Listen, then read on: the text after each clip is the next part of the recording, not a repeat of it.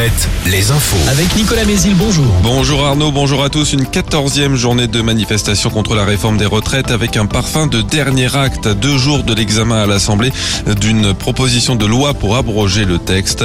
On défile ce mardi dans les rues de Brest, Nantes, La Rochelle, Limoges et Tours. 11 000 policiers et gendarmes seront déployés dans tout le pays. Entre 400 000 et 600 000 manifestants sont attendus par les autorités. Les premières restrictions des usages de l'eau prises hier en Vendée.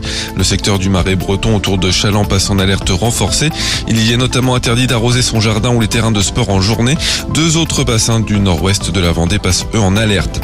En Deux-Sèvres, de nouvelles restrictions sont mises en place dès ce matin. Ce sont maintenant presque une cinquantaine de communes du département qui sont concernées.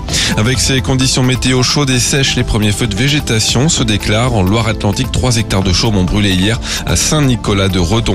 La Loire-Atlantique classée en jaune de risque départ de feu, comme le Morbihan, la Vendée, le Maine-et-Loire, les Deux-Sèvres, la Sarthe et le Loiret.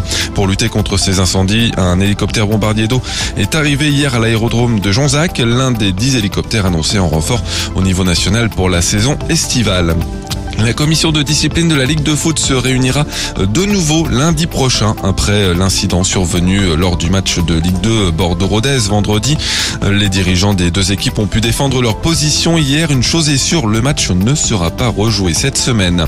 Le hand, dernière journée de Star League, le HBC Nantes se déplace à Célestat et doit gagner pour tenter de revenir à la deuxième place du classement synonyme de qualification en Ligue des Champions.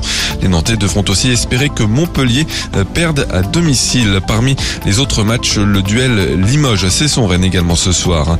La météo du soleil avec un peu plus de nuages au sud de la Loire. Ils pourront parfois donner une rare averse.